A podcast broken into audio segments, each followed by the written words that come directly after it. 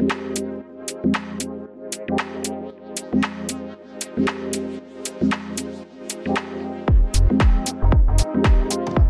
everyone. Duncan Fletcher here, back for another session of the PAADS Athlete Development Podcast series. Our guest today is currently the Director of Student Athlete Mental Health at Louisiana State University. She spent six years in LSU's Office of Multicultural Affairs and was a coordinator of the LSU African American Cultural Center. In her private practice, she works with a broad range of clinical experiences ranging from athletes to working professionals, couples, and families. She has worked closely with numerous teams and athletes from the NBA, the NFL, and Team USA. Today, we have a very wide ranging and interesting conversation that touches on a range of issues pertaining to mental health. We address the experiences of both student athletes and major professional athletes and discuss the similarities and differences between these two populations. It's a really interesting conversation. I hope you enjoy it. Ladies and gentlemen, Dr. LaKeitha Poole.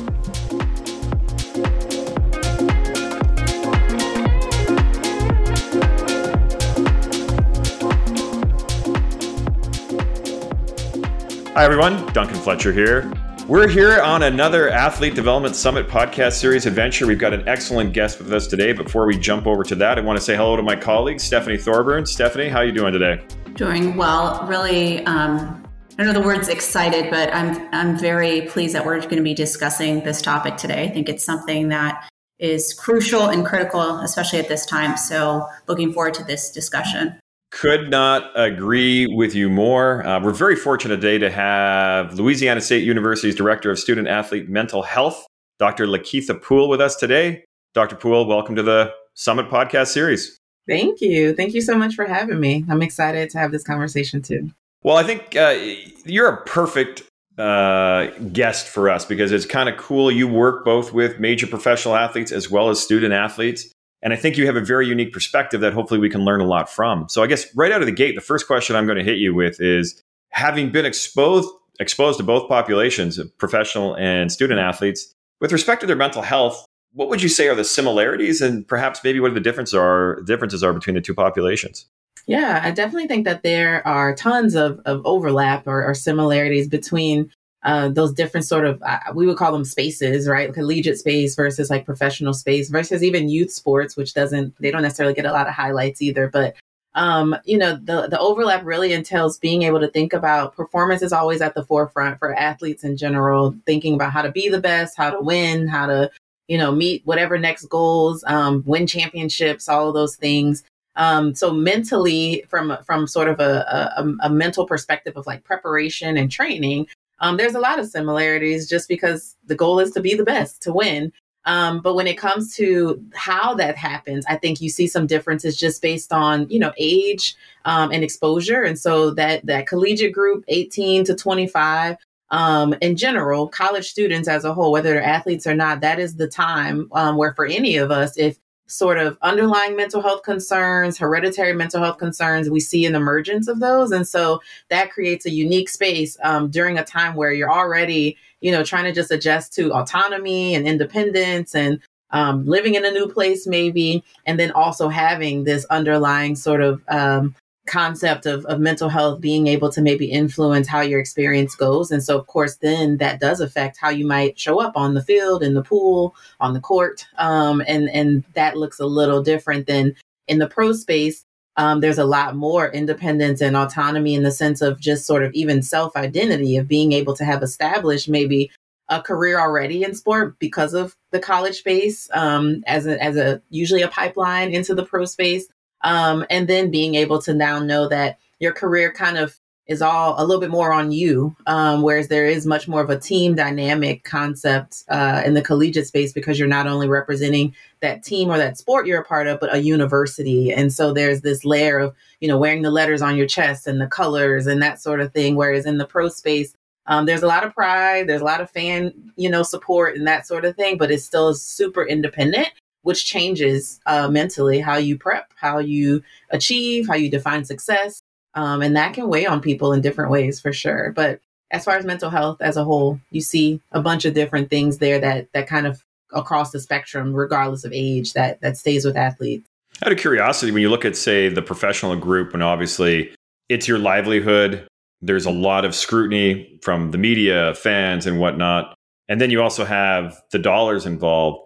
From your experience, do you think that there's more pressure perceived by those athletes than say maybe the individual playing for their you know playing for their colors or playing for the university? I'm curious as to what uh, your your perspective is on that. I think the pressures are are just really quite different. Um, I would I wouldn't want to say one is more or less. Um, I think it's quite different for many of the reasons, like you said. So you know, in the pro space, um, it's your bread and butter. It's it's sort of just your livelihood. It's the way in which you you feed your family. It's the way in which you put a roof over your head uh, directly. And so, in that sense, there's the pressure, obviously, just to make sure that you're doing what's necessary in order to, to make sure you have a paycheck every month or however often you get paid. Um, whereas in the collegiate space, you have um, you know, some other things tied into it, including academics, which is, you know, there might be a goal for that athlete to get a degree. That might be really, in a lot of cases, you you'll hear stories, um, or we do as clinicians of someone, you know, being a college athlete because they need this is the only way they can pay for college, and that then for them is the next stepping stone to a life that has nothing to do with sports sometimes. And so um, I think there are different pressures um, to that extent. Uh, I do think though, you know, the the pro space has um, a level of exposure to fandom that, from a mental health perspective, too, that can weigh.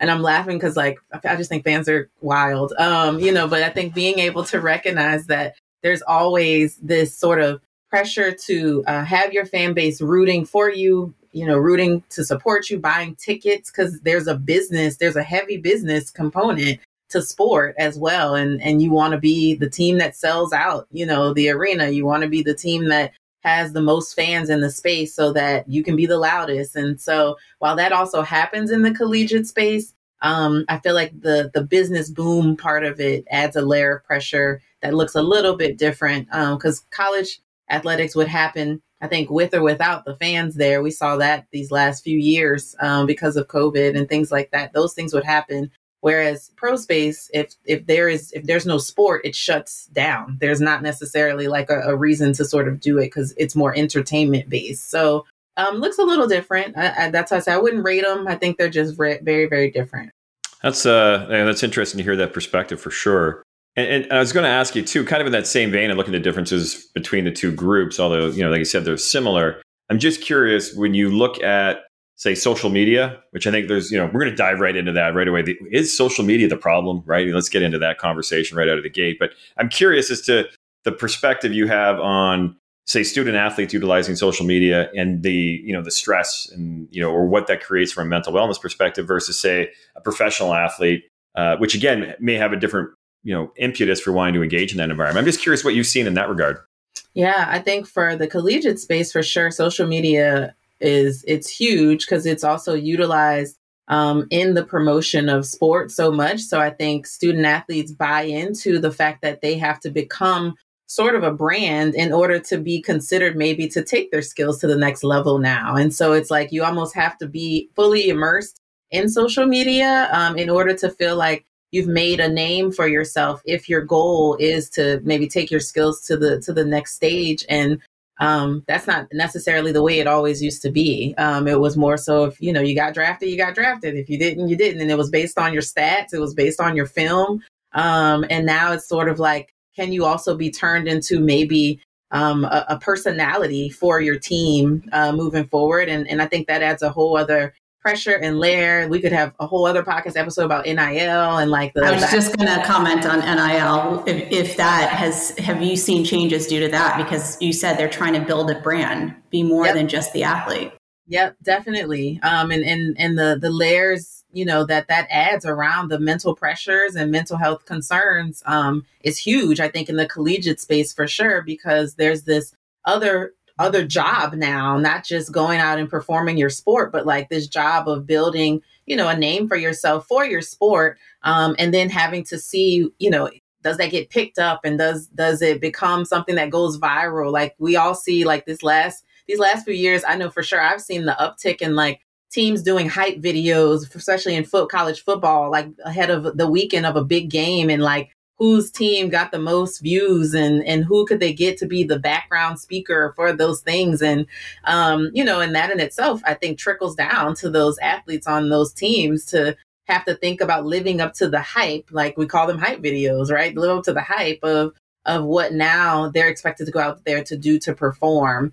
Um, I think on the pro side, uh, there's still personality. There's still, you know, a lot of um, opinions about like who's the who's what role on a team and, and what you know people will say, and, and you sort of get that when you listen to and watch games, um, you know, with commentators and giving their their sort of ideas as well. But I think that they have a little bit more freedom to kind of tune out the noise um, because it goes back to our earlier, you know, question about like it's their bread and butter. And so it's like i'm to get out there and play you know regardless you could like me you could not like me. Um, this is the maximum sort of of the level at which i get to compete. And so um, i'm already here. And i think that that sort of takes a little bit of the pressure off um, because it's sort of like I've earned my spot and yeah, I want to be the best and I want to perform well. But if I don't, um, I'm not relying on, you know, the thoughts fully uh, of what fans might think or what, you know, my, my, my marketing and branding people might think. Cause I've already, I've already made it. And now it's on me to manage my money well or to, you know, do that sort of thing. So it's, it's a little different.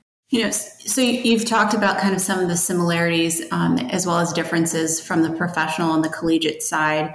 And as we started this discussion, we were talking about mental health. And so for those practitioners, those athlete development specialists that are are listening, often they're the ones that foster the relationships with the athletes, the trust, um, that great rapport. And therefore, the athletes open up about personal experiences within some of those conversations. Just wondering, what are some cues that can signal an athlete development specialist that this individual needs a higher level of care than they can uh, provide? I think because those folks, like any support staff or, or, or, or, those individuals that get to be around athletes in that way, and, and just like you said, they get to know them um, sometimes at a different level than, you know, somebody in a role like mine, like a clinician who maybe they come see once a week or once a month or, or something like that, you know, for support you they usually get to see these folks every day or much more regularly. So you know what their norms are you know what their baselines are um, whether you realize that or not and and so you can recognize pretty easily if someone who you know is usually pretty jovial pretty happy you know a, a good team player um, an energizer of the group and if they show up consistently, um, not in that way, you know, it's always okay and appropriate to sort of ask the, the real question and actually wait for the answer of how are you doing, you know, and what's going on or how have you been. Um, and so I think sometimes people sort of make uh, build up a pressure of feeling like you need to be able to identify if this person has you know, severe depressive episode going on or something like that. And it's more so look for the subtle changes, look for the things that um, you know is not a part of their norm, um, but also how maybe long that goes on. So, you know, we always talk about using things like intensity and frequency as your markers, right? Like, so how how different is this person now presenting than who you know them to be, and then how long or how often have you seen this behavior that's not their norm? Uh, going on. And I think the the more you can sort of keep that in the back of your mind, those two factors, it makes it a little bit easier for someone who maybe considers themselves like a layperson in the mental health space to try to identify what might be going on. Um, much more simple. So I just always encourage people look for the small things. Don't be afraid to ask.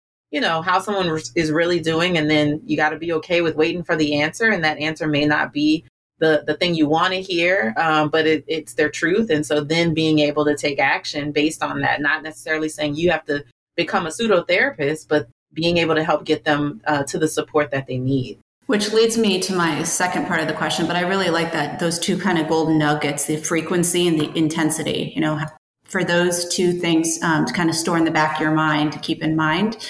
Now, as, as you just started to talk about uh, seeking help for them, Unfortunately, uh, mental health and counseling is still seen as something that um, I don't need, I don't want. How can we break down some of those barriers when individuals are resistant to getting help? I definitely think normalizing mental health in a way that does not um, still fit with probably a little bit of, of what it's been stereotyped as for many, many years, um, in the sense of think of a lot of people even in in the words sometimes people interchangeably use the word mental health and mental ill the words mental health and mental illness um, interchangeably. And, and in actuality mental health is a spectrum. Like it's it's just like our physical health. Like if i wake up with the sniffles one morning especially here in louisiana like pollen is everywhere all the time. And so it's being able to know like my my health may be closer to the the more negative or not fully healthy 100% healthy end of my health spectrum my physical health spectrum. Mental health is the same way with the two ends of that spectrum being mental illness which is the word people throw out a lot um, instead when they mean mental health and in the spectrum term but that mental illness is the negative space when we think about our disorders like depression anxiety ptsd um, and then the opposite of that spectrum is just being resilient and thriving which i don't know if any of us ever are, are fully on that complete cap um, end of our mental health and well-being. Most of us fall somewhere in the middle most days. And so i think being able to just be uh, very clear about normalizing that, educating people about what mental health really is, um, how it's not so different than we want to make it from our physical health, which we tend to always care a little bit more about. And so um, I think the more conversations, even like this one that we're having, um, it helps for people to know that it's okay to say the word mental health. It's okay to say the words mental illness. It's okay um, to to ask someone, you know, how they're doing, and and then be ready for them to maybe say not great, and and know what to do with that. So I think particularly in the in the sports space, um, you have to be able to sort of make that connection for people with physical health and mental health because in athletics for sure across the board people care about your health you have we have dietitians we have athletic trainers we have physical therapists um, for all those things and so for whatever reason mental health uh, just doesn't get sort of lumped into that whole sports medicine idea of keeping an athlete healthy and well. And so I think if we can normalize it more by having more conversations, providing education and definitions of what things really are, it makes it much easier to have those conversations and to clear up some of the stereotypes and stigmas that are still out there. Well, it's like you said. I think the the importance of destigmatization is absolutely crucial uh, in order to kind of continue to get the buy-in. And I think the other point that you made, which ties into what you said at the top, is that if you're not mentally well. And even if you're a finely tuned physical specimen that's eating like a champ and killing it in the weight room, if mentally you're not where you need to be, performance is just going to be very, very, or elite performance, consistent performance is going to be very difficult to achieve. So your point's well taken there. And, and to that extent, you know, kind of looking at the entire sort of, let's call it the elite sports spectrum, where you're talking about D1 athletics, uh, you're talking major professional sports what are you seeing are the biggest gaps in the mental health resources and services um, that are being offered or, or not being offered to to to athletes? Where are you seeing the holes in the service structure from your experience?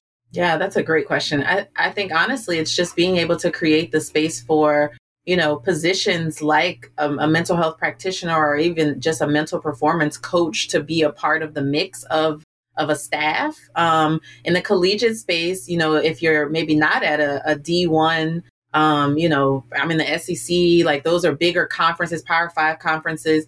Uh, where they prioritize that a little bit more, and they they have the boosters and the and the money to be able to create positions like that.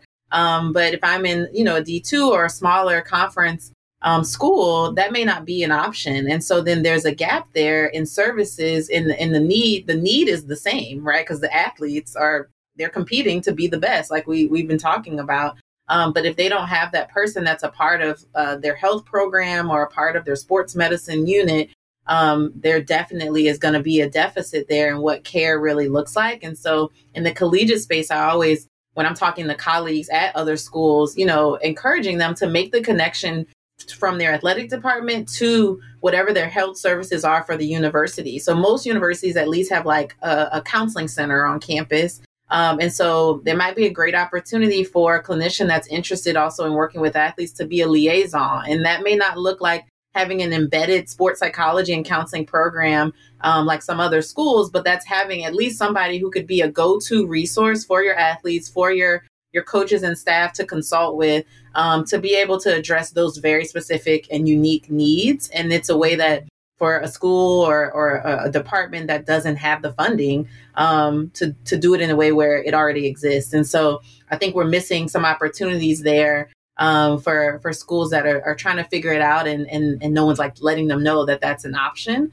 Um, I will say though, the NCAA has done a great job in the last at least six to eight years of trying to evolve what that looks like and requiring through best practices um, that you have identified somebody on your campus that can work specifically with your athletes and has made that a requirement. Um, but now I think it's like, how do you help the schools that they want to do it and and but they don't know how or they don't know what that looks like, or maybe their counseling center is already at capacity with the rest of their student population. Ours is, even though you know, and it's great that we exist actually, but as a campus of, of 30,000 plus students, our health centers always has a wait list. And so thank goodness for our athletes, they have three separate people that they could go to um, and not have to worry about what that looks like. But every school can't do that. And so I think being able to to really, if you want to meet that standard from the NCAA, to think about what other resources might be available and make those connections I think in the pro space, um, I think the pro space has actually been more progressive in this um, much sooner um, and quicker. And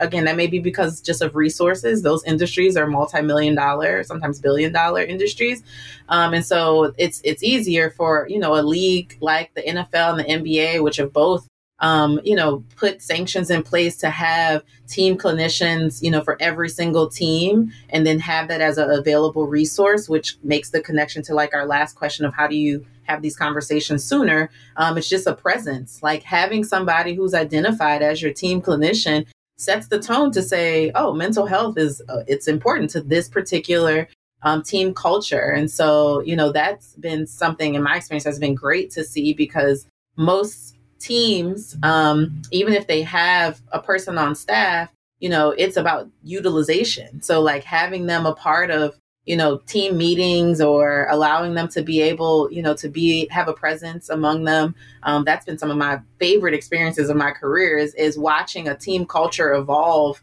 um, because they've allowed somebody into their space that can just come in and, and then have those quote unquote difficult conversations about mental health that nobody else wants to have um, and and do that in a professional way and in a way that's giving them accurate information. And so I definitely think the pro space has been much more progressive, which has been nice to see. Um, you're seeing that again in, in the NBA, WNBA, the NFL, Major League Soccer, um, baseball, Major League Baseball. All of those folks are now in the spaces where they're hiring clinicians who are a part of their permanent staff um, to to serve the mental health and performance needs of their athletes, which I just think is amazing. Yeah, it's a great point. I mean, you're seeing that. I think the NFL recently you know, mandated that each team had to have at least one uh, mental health professional available to their their, their staff or, or on the team staff, which is which is great. And you're starting to see that sort of expand even further. Actually, just kind of an interesting question that hit me as you sort of talked about utilization and engagement. Have you seen in in your uh, uh just sort of from general interest, have you seen uh, an increased demand for your services over your career? And and I'm curious as to you know what you think is is driving that. Is that increased uh, destigmatization, or are there other issues that you think are driving the demand for you know for mental wellness service? Assuming that you you've actually seen a, an increase. Yeah, uh, I, I 100% think we've seen an increase. I think it's from a multitude of reasons, including um, the decrease in stigmatization, and you know, particularly knowing that you are seeing many more collegiate and pro athletes speak out and be very vocal about you know why mental health is important to them. Um, and then obviously we've seen even sort of in in the the bigger parts of the industry of, of mental health and wellness you know plat- different platforms virtual platforms that have now been created that have allowed people the the uh, option of access being mobile. Like you can you know you can have a counseling session while you're on the road with your team. And and so it's access ha- having changed as well that i think has helped with that. Um, I, I think part of what i've noticed is you know there's there's been this this shifting in the in the conversation of like what does it look like to really care for the holistic parts of a of a person? And so um, as we as human beings try to at least be a little bit more considerate of one another and all the things that make us who we are, I think mental health has now entered that conversation much more regularly. And then because of that, um, it's created opportunities for these teams and these leagues to say, you know what, like if, if we're going to have a, a, a, team dietitian and we're going to have an athletic trainer, we're going to have a team doctor, um, having this other person in the mix just makes sense now. And and it always made sense, but um, prior, I think it just was not seen as a priority, and people just didn't want to talk about it. And now that more folks do, it makes it so much easier um, to think about what that could look like, which could look like totally different for every single team, different leagues. But um, the fact that now it's much more part of the conversation, I definitely feel like that has changed um, in a great way um, in the time that I've been doing this for sure. Kind of switching gears a little bit as I'm trying to ensure that our participants are getting kind of those like golden nuggets. I was listening to one of your podcasts that you cre- that you created during uh, probably the height of the pandemic, and uh, though we're not in the middle of a pandemic, I think those um, three things that you shared for individuals to kind of um, have a sense of balance I think they're just as important today. And I was wondering if you could share with our listeners those three things. I'm not sure if you know the specific podcast that I'm referring to, um, but you talked about kind of three tips um, about how to um, deal with, with the changes. And I think they're relevant even today.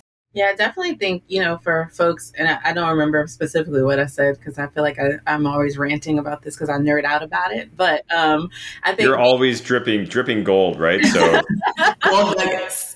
I'm just dropping nuggets all the time. Um, Some people drop likes, you drop nuggets. but I can imagine that I'm still probably going to refer back to what I always say. So I'm sure I will end up saying those same three to some capacity. But being able to recognize that, you know, if you're trying to create balance in in your life, it, it really does sort of um, come down to being able to know like how you're you're you're you're managing you know your your your skills your coping skills and what does that look like knowing if if those exist for you which means having to do a little bit of self work on like what do you like what do you not like what what who ma- what makes you who you are um the in the environment that you're in. So that includes people and actual spaces. What does it look like you know particularly coming off of a pandemic um or in some ways i guess we're still in it but you know being able to think about um, creating spaces for yourself um, to be able to have an outlet of, of, a, of, a, of a place that's yours that feels serene, that feels like it contributes to your mental health and your well being.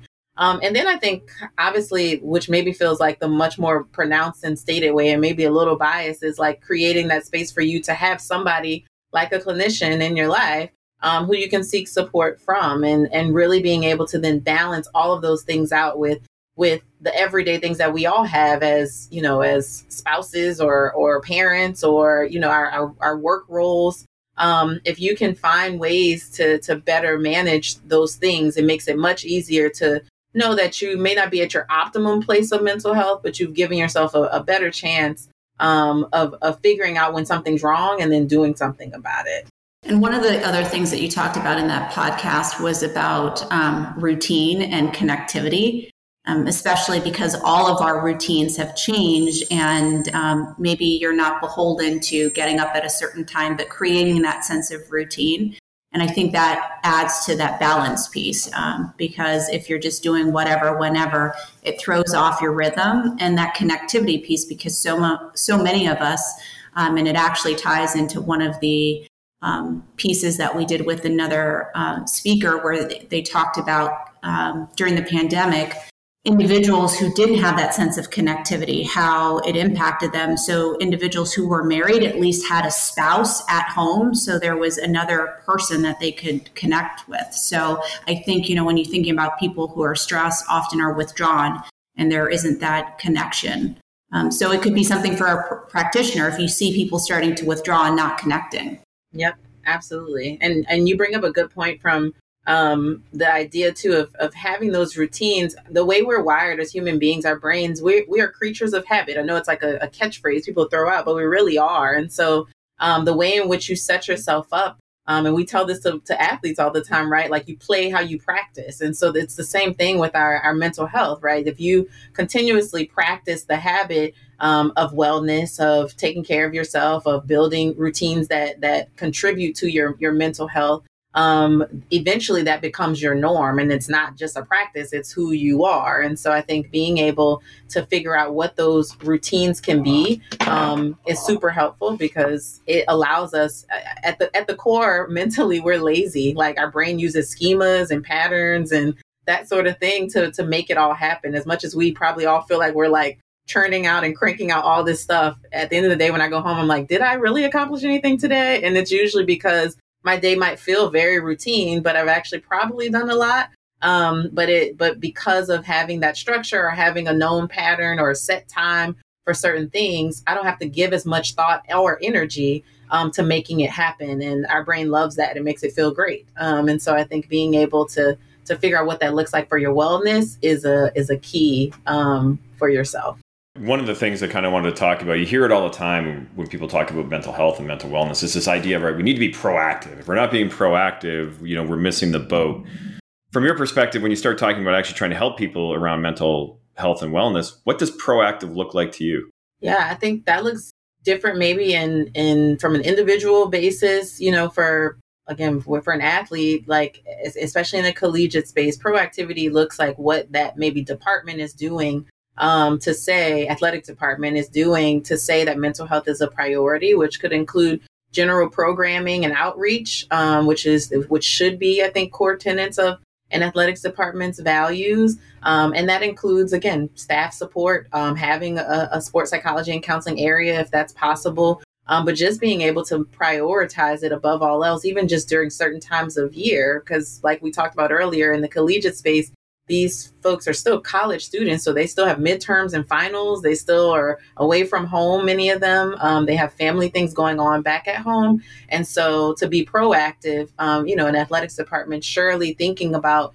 what this looks like by having, you know, designated days off, which I know is like the scariest thing to put out there for athletics departments. No one ever wants to offer anyone a day off, and uh, which is wild to me. But I think it's being able to recognize that those are are needed things every now and then, and, and pleasant surprises for athletes. A lot of times they don't realize how much they need that until they get that day where randomly coaches like you know we're not practicing today. Like let's just not you know? And and and so and not be so fearful about what's that going to do in the game this weekend when in actuality it probably will enhance performance in the game because they actually got gave their brain a second to stretch and breathe for a minute. Um, i think in the pro space it's kind of similar like obviously being able to make room um, for mental health being a priority there's not as much sort of outreach and programming that happens in the pro space it really is about maybe more so team culture um, and having someone that prioritizes, you know, what that looks like. Um, I've had a, a, wonderful experience this past regular season working with the Golden State Warriors, who has like a wonderful culture um, of being able to think about mental health as a priority um, and and letting players identify what that looks like individually. And so I think that's part of it too. It's it's being able to know here's the resource and then letting folks figure out and discover what that is for themselves and what do they need from a mental health perspective to show up as their their best self but that only comes with the proactive part of staff and coaches and um, an organization saying like this is a priority for us and so we want to be able to help you figure out what do you need um, to show up as your best self so looks a little different but again the whole idea is not being afraid to be on the front end of educating, of putting it out there, of saying, you know, this is a priority to us so that athletes see that and then they respond accordingly and much more freely um, to what's being offered. And what would you tell somebody, say, just as an individual athlete development specialist practitioner, how could I be proactive if I'm really trying to get into my athletes' heads about that's probably the wrong turn of phrase here, but if I'm trying to engage my athletes around a conversation around athlete development, around mental health and wellness, how can I be more proactive as an individual practitioner? I think being able to, you know, initiate those conversations. So don't wait until it's like, you know, it's May right now and mental health awareness month and, you know, those sort of things. Like don't wait until that sort of moment to to say like now this is important because it's it, it almost feels like sort of an afterthought even though you're trying to be proactive it feels like an afterthought because it feels maybe more appropriate to you to talk about it during a time when everybody else is it's being able to you know on a, a, random day when something happens. We got so much going on in the world right now, you know, being able to sort of even just connect with somebody separate from maybe how uh, mental health is affecting them in sport, but just like how is your mental health as a whole, right? With there's all these things going on around us. We've spent the last two years in the pandemic. And, and so being able to check in with people on um, what I like to call more of like the experiential factors of life, like the things separate from our day to day, which just includes social and environmental things um, that could also affect how we show up every day and affect our mood and affect our happiness. Um, and so being able to, you know, as a as a practitioner, um, who's working with athletes to to utilize the person that you are to connect with the person that they are and, and that makes it much more simple than trying to get all in your head about using the right terms and, and that sort of thing it's really checking in on another human being. That's probably the best way to describe it, right? Just be a good person. Try your best to create a connection, make it genuine. And I think a lot of our practitioners understand that if you're going to do this job well, you have to be able to build trust. But I think that's a great point. It's, don't be worried about having some i'm going to have a formal conversation right. with you about mental wellness and you're yeah, like, don't do that yeah, everyone. Yeah, exactly. You're freaking me out, dude. that would freak me out, and I I do this all day. So I wonder, like, why are you talking like this? You know. So I think being able to to make it normal. That's a great point. I just wanted to uh, to add. You, you made mention of you know kind of what's going on in the world today, um, and and trying to be proactive as well as reactive as as individuals that are in this space that are dealing with athletes day in and day out. When the real world happens, it happens to all of us, even if we're not directly involved. As we started this conversation prior to the podcast officially starting, we were talking about some of the unfortunate things that are taking place. So I I say all that to say when things happen, bad things happen, do you suggest do you encourage? What are your thoughts on having those conversations um, with your athletes? Because it's in the air. Um, you know and, and so when bad things happen what are your recommendations with regards to um, having conversations with your athletes whether they're high school student athletes uh, collegiate student athletes or professional? Yeah I, I think similar to what we were just talking about, there still has to be a proactive approach to stuff like that. I know it, it's difficult for people, it's scary. Um, we're all processing our own emotions about the things that are going on. And so that can be really hard to know where to start. Um, but I think to an extent of saying that you have taken on a role to work with athletes, you too have now put yourself sort of in a um, you know, a, a, human servant role. And that does then mean taking a little bit of the responsibility to say, you know what, there's these things going on and I know how I'm feeling. So I can only imagine that this other person could be feeling like this as well. And so I think there there has to be some willingness to to jump in and and allow yourself to say, I, I may not have all the answers as far as like from a clinical perspective of like how you should be feeling and what this looks like and how to maybe you know lift your mood about something. I don't know that you should even worry about that. I think it's more so being able to um, offer a place of acknowledgement. Um, that's one of the biggest things that as a clinician working in a collegiate space um, and I'm, I'm sure I, I probably am, am viewed sometimes as a rebel rouser in our department, but I'm always sort of like, you know, this thing has happened. We need to say something. Like the, you know, our athletics director should say something, or or our health and wellness person should say something. Um, even if that's just an email to student athletes acknowledging um, that this thing has happened. Yes, we notice. None of us have the answers because if, if we did, these things wouldn't be happening. And so it's being able to um, offer space for them to process you know anything that's going on. Like a, a great example for me that comes to mind is um, recognizing that you know two years ago um, when the george floyd murder happened that was like a huge sort of uh, a reckoning for lots of people. And so what i remember most about that time as the mental health clinicians for our department was getting text and calls from from athletes saying like well you know well what are we going to do? And and by we my, my question was always like well who's we? Like we as in you and i working together on how you're feeling about this. Um, but the big picture was that they actually meant like we as in a, a department we as in a university um, and as a collective sort of of people using our voices about how we feel about it. And so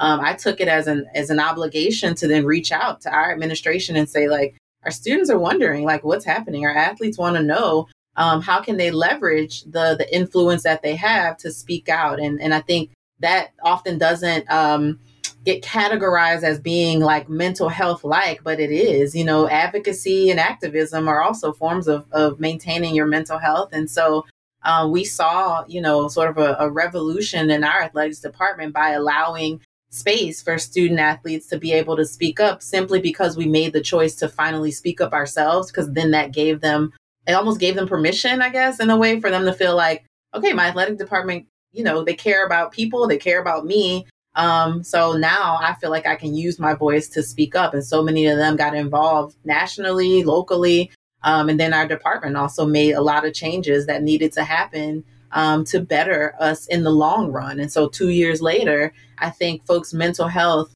um, is much better prioritized when things like what we have going on right now are happening because people know that you know the human nature in all of us um, is affected by this stuff and we can't we just can't ignore it. So um, i definitely think you know there's a there's an obligation there to be proactive. Those conversations have to happen um, they're not always fun. They're not always pretty. You don't always have the right words to say. Um, but ignoring it or sort of you know hoping that like athletes will figure it out on their own um, that, that usually just doesn't happen. Um, and in the collegiate space it looks i know a lot different. I know there's a lot of you know the, the politics of higher education and, and all that stuff too and speaking out um, under what looks like a brand and that sort of thing versus in the pro space like we talked about earlier people are more individualistic and they can say what they want to say and it's not seen as a, a representation of maybe the team that they're a part of we've, we've seen that this week as well from players and coaches um, speaking out and being very vocal about how they feel personally about things going on and, and that's not affecting what people think of the brand of those organizations. So it's a it's a tightrope. I, I do get that, but we can't ignore this stuff and think that it's not affecting people's mental health for sure. I think the uh, the last thing I was hoping to discuss with you, uh, Dr. Poole, is uh, obviously it's not the most fun thing to talk about, but obviously there recently, you know, particularly in the NCAA, there's been a rash of, of student athlete suicides. Questions I wanted to ask you is, what do you think is driving this sort of current um, issue, and then what can we as athlete development specialists be more aware of when it comes to preventing suicides? And I kind of wanted to get your thoughts on that and maybe have a quick conversation around, you know, obviously a, a pretty sensitive topic. Yeah, we we definitely have seen, you know, um, in the last just in the last few months, or for us, we, everything's in semesters, but this semester in particular, um, you know, at least four to five major uh, suicide um, completions by athletes, um, all female, the, of the ones that have kind of made you know national news for sure. Um, and I'm sure there's others that we we all maybe don't even know about. Um, and and definitely for in the collegiate space, that one uh, the most recent um, hit home for us right in Baton Rouge, Louisiana, um, at Southern University, a cheerleader committed suicide, and uh, that dynamic of that happening at the the end of the semester after the, the prior four that have happened across the country um, obviously created lots of conversation of what that looks like and, and and has pushed many of us as clinicians to think about what is going on like you said and, and what's changing. Um, i think for many of the reasons we've already talked about throughout our time together today you know social media being a huge sort of component of like emotional fragility in the sense of um, everything is about our connection to what people think of us on social media. And so, um, as the layers change around what friendship is and what what relationships are supposed to be and uh, what success looks like, it's all being defined by like snapshots of other people's lives that they're curating, um, which we all do. That's what social media kind of is. It's a snapshot of of the bigger picture. Um, but then generationally, what we're seeing, and like we talked about earlier, that 18 to 25 age group where the emergence of many mental health concerns come up, um, if they don't have someone in their in their life who's able to pick up on the small cues, like we've talked about, or have those proactive conversations, it can be really difficult, I think, for them to process what they're feeling, um, and then they don't have the emotional vocabulary always. Um, many of us don't have it sometimes when we really need it, and so I think being able to see that happen in such a, um, a broad way and, and what we saw in the trend with the, these most recent athletes, where many of them were not just, you know, great elite athletes, but like were doing really, really positive and progressive things in their like personal lives. Like one um, had a soft, the softball player, I think had just gotten a major award um, by, you know, the association to be able to say, um, like this is how great you are on and off the field. And so all the things that when an, a young athlete starts out in youth sports, you know, they're taught to to be the best, to persevere, but to have good character and and all these things. And like for all of these athletes that we're talking about or using as examples, they all seem to have had that. Um, and and so it makes you wonder what is that gap, like I said, in, in emotionality or expressing of that that we're missing um, as the people who are tasked most of the time to care with them, not just as clinicians, but all of us who are sports professionals or athletic professionals um, who are kind of the gap fillers to catch that, um, especially in the collegiate space. They're adults, but you know they, they we have a responsibility i think sometimes to make sure that we're checking in on them uh, because we've asked their parents to entrust them with us at our universities um, in order to be able to come and do this thing for us to win for us. And so um, i think some of the things that have made it hard for professionals to know what to say and and what to do is because there there feels like this dissonance between who these folks are and who they've been um, and then them doing something like that, like you know, completing a suicide. And so, um, it, it one of the things I always point out to folks is because uh, people, I think, start the questioning of like, what did I miss, or what could I have done to change the outcome if they somehow had a connection to that person or engaged with that person. But in most cases, uh, what often doesn't get talked about with suicide completion is that uh, most people, by the time you know someone would be engaging with them within 24 to 48 hours of them attempting um, their suicide, they've made their decision that they want to do that. And so they will present probably much happier than you've ever seen them um, because they've they've sort of decided on on what their plan of action is and has found what we would say maybe found peace with it um, and so it throws off the people in their life and that's why we often hear the stories from the parents and the friends around them saying i just talked to her that morning or i just you know connected with them or they just played in the best game of their of their career you know two days ago.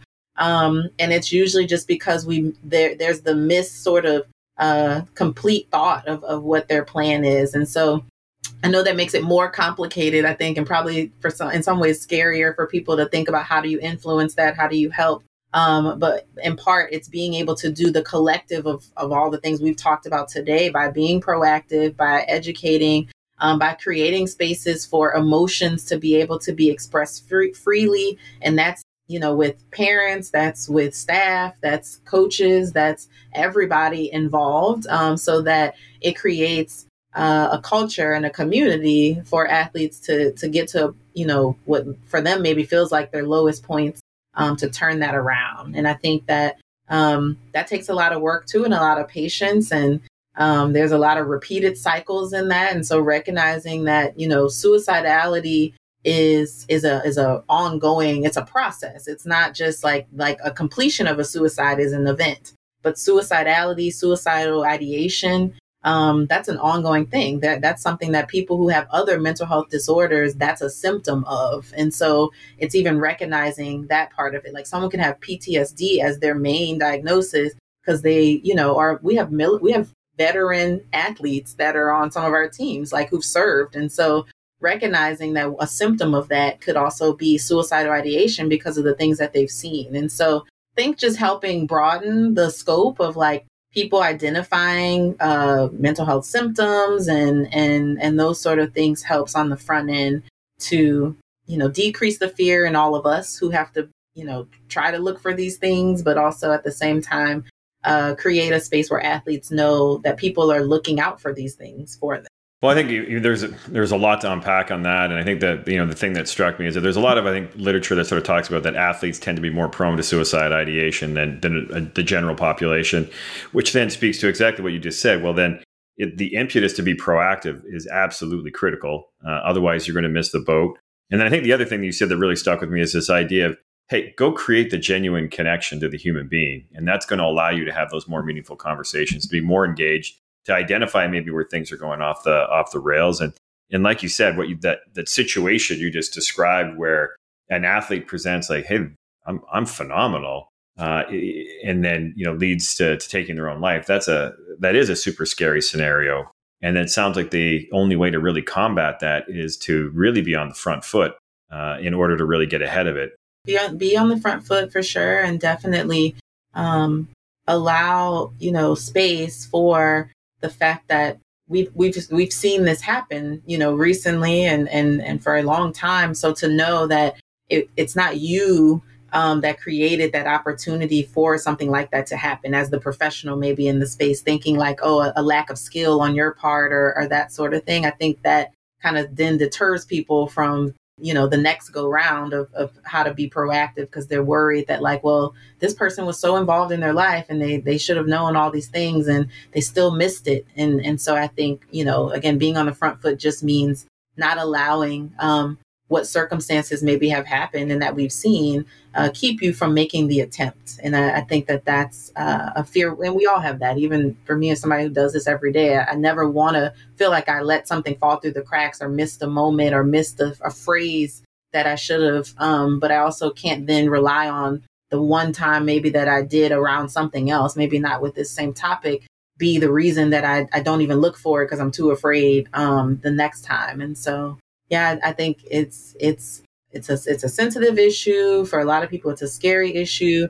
Um, we're definitely seeing you know trends for this this age group and this population um, in a way that we've never seen before. Um, and but we've also lived through two years recently that we've never seen before, and I think some of that influence that again we could talk about in a whole different way. I think also is affecting this and there just hasn't been research yet done on on what that influence also has looked like for athletes to maintain their high level of performance in a world that has looked nothing like what sports has looked like for them ever in their lives.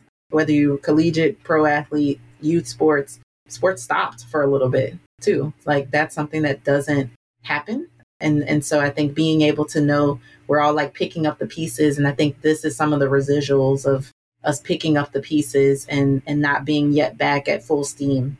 And I think that may be a great place to wrap up. I think we've been going here for nearly an hour.